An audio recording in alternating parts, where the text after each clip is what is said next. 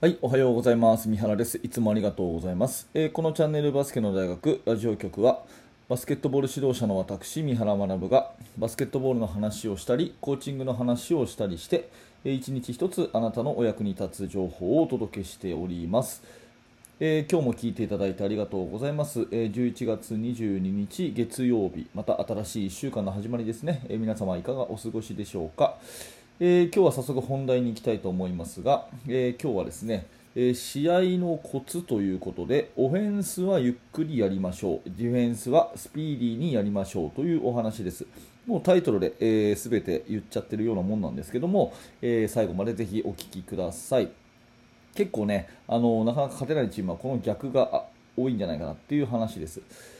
えー日本全国各地で今、試合がたくさん行われていて、えー私が関わる高校生だと、えー新人戦だとかウィンターカップ予選とかがあります。で今ね、えネットのこの時代なので、え特にウィンターカップ予選の決勝とかねそういう上位の試合は、えネットを通じてスマホで見れる時代と本当いい時代ですよね。えでいろんな試合にえ触れる機会が多いという中でやっぱりその私の中でいつも気になるのは強いチームはなんで強いんだろう、まあ、強いっていうか試合に勝つチームね。勝つチームはなんで勝つのかな。負けちゃったチームはなぜ負けちゃったのかなっていうところをやっぱどうしても見るわけですね。でその時にえー常々思っていてやっぱり今年も思ったのが、えー今日のタイトルにある攻めはゆっくり。で守りは早く、ね、オフェンスはゆっくりやると。でディフェンスはスピーディーにやるというこの辺を、えやっぱり強く思うわけですね。でこれ一見すると逆になる逆にやってるチームが結構多いんじゃないかなというか、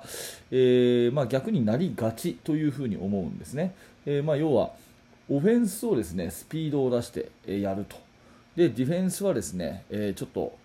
あののんびりゆっくりやるというようなチームが結構多いんじゃないかなというふうに思っております。でも実際はこれ逆で攻めこそゆっくりやって守りはスピーディーにやった方が絶対いい。そんな風に私は感じてるんですね。はい、で一つずつちょっと、あのーその理由というか、えー詳しい話をしていくんですけどまずオフェンスなんですけども、うん、オフェンスをゆっくりやりましょうっていうのはあのーまあ、まずね速攻を出さないとかそういうことではなくて速攻を出すときはビューンと走るんですけどただボールのコントロールっていうのは慌てちゃいけないじゃないですか、ね、リバウンドを取りました。でアウトレットパスを出します、ね、えボールを持った人がドリブルでプッシュ運んでいきます。いずれにしてもですねそこをですね慌てる必要はないわけですよ。走る人ウイングを走ったりえーセンターがリムランニングをしたりとかそういう風に行く人は当然ね全力で走るかもしれませんけどボールを持った人がね全力疾走しちゃいけないゲームですよね。うん、ここ大事なんでもう一回言いますけどボールを持った人は全力疾走しちゃいけないゲームですよね。っていう前提で考えた時にやっぱり結構ね速攻するしたいがゆえにボール持ってる人が全力疾走しようとするチームが結構多い。でそこでミスをする、ね、トラベリングをしたりとか単純なアウトレットパスをミスしたりとかそうじゃなくてボールはとにかくゆっくり見ながらねゆっくりいくと。で周りが走って空いてると思ったらビュンってパスを飛ばせばいいわけでボールを持っている人っていうのはあくまでゆっくりやった方がいいなと。いうことですよね。だから速攻っていうのをとにかく早く行けばいいっていうんじゃなくてコントロールが必要だよっていうことですよね。それとハーフコートオフェンスに入ったらまあ、24秒で攻められますよね。24秒攻められますよね。で24秒ギリギリの方がいいかなるべく早い方がいいかどっちがいいかって言ったら24秒ギリギリの方がいいわけですよ。わかりますかねこれ。24秒ギリギリの方がいいチャンスになることが多いんですね。なぜならディフェンスはくたびれるからです。ね、ここも大事なんでもう一回言いますけど24秒ギリギリのオフェンスっていうのはディフェンスからするとくたびれた状態なんでノーマークができやすいんですよ。っていうことを考えたらですねもうなるべく早く持ってってで早くシュートに行くっていうのはディフェンスをさせないでシュートいっちゃうってことになるので相手の体力とか相手のそのなんていうのかな、えーズレをこう作れてない状態でシュートいっちゃうことが結構多いんですね。うん、逆にゆっくりこう形を作ってパスを回して、ね、24秒ギリギリになってシュートするっていう方が相手の陣形は崩れるしこっちのシュートの呼吸も整うしオフェンスリバウンドも行きやすくなるしっていう風にいいことが実際たくさんあるんですね。うん、でもどうしてもね24秒例えばマネージャーさんがね大きな声で198とかカウントダウンするじゃないですかあのカウントダウンが聞こえてくるときに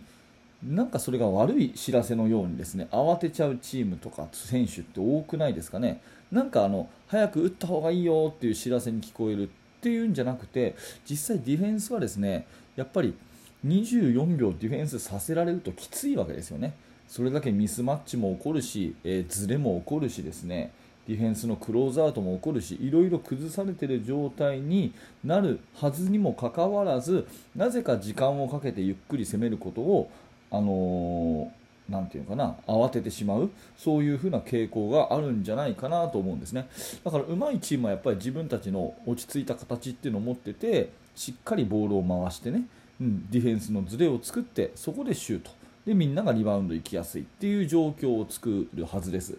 えー、まあ、トップレベルのチームを見るとね分かると思うんですけど、まあ、あの NBA だとかね国内でいう B リーグだとかやっぱりハーフコート入ったらねもうじっくり構えてやってますよね。うん、だからそういう風なメリハリっていうんですかね。速攻でダーッと走る。でセットになったらのんびりやるという感覚で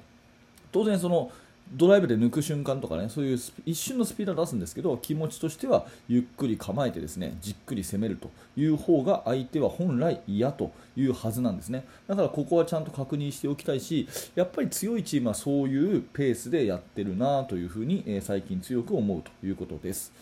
で逆に守りはスピーディーにっていうのはどういうことかっていうと、まあ、この逆ですよね。相手を慌てさせればいいわけですから、えー、のんびりしないでこう仕掛けていくと。ボールに対してプレッシャーかけるとか、えー、例えばポストに入ったらダブルチームするとか、まあ、その辺はチームの戦術にもよりますけどディフェンスっていうのはとにかく自分から動いていくというようなつもりが必要であってオフェンスっていうのは相手を動かすっていう感じですよね。その自分から動いていくっていうよりも相手をじっくり動かすと。いうような感じにするしディフェンスは逆にこう仕掛けて仕掛けていくっていうようなことが大事ですよね。うんで逆にねこれ、えー、やっぱり体力が減ってくると試合をやっていてね、えー、後半になってきてきつい時間帯になってくるとなんか攻めをね、えー、慌ててしまってで逆にディフェンスの時に一休みしているというようなチーム、え戦いになってしまうことが多いのかなと思うので、まあ、この、えー、攻めはゆっくり守りはスピーディーにというこの考え方ねこの大きなくくりは、まあ、あのチーム内で、えー、確認共有しておくといいんじゃないかなというふうに思うわけですね。うんまあ、接戦になったらねどうしても体力が切れてくるわけですけどもどこで休むかって言ったらやっぱりそれはオフェンスで休むしかないんですよね。うん、オフェンスで休むっていうことは結構できるんですよ、ポイントガードがボールを持ってね、ちょっとこう一呼吸置いてからさあ行くぞっていうのはまあできるわけですよね、まあ、ただディフェンスでちょっと休んじゃうとね、すっと入られてこうシュートされちゃいますから そこで休んじゃいけないんですけど、まあ、どっちかっていうとディフェンスでちょっと一休みしてオフェンスはなんか全力疾走みたいな。で結局ミスをするしリバウンドも取られるしみたいなことが、まあ、よくある悪循環かなというふうに思ったので今日はこんなお話をさせていただきました、えー、何らかねあなたにとって、えー、あなるほどなと、うん、あ確かになっていうふに思っていただけたら嬉しいかなというふに思います今日のテーマは試合のコツということで攻め攻めの時こそゆっくりね守りのディフェンスの時こそスピーディーにという考え方はいかがでしょうかというお話ですはい、ありがとうございました。えこの番組は毎朝放送しております。今日の放送が面白かった、お役に立てたということであれば、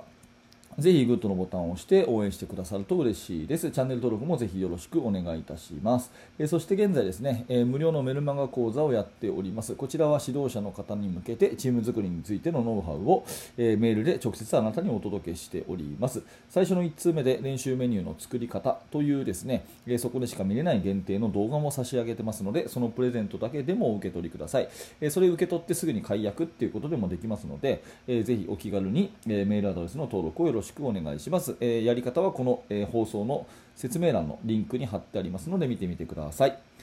はい最後までありがとうございました。三原学でした。それではまた。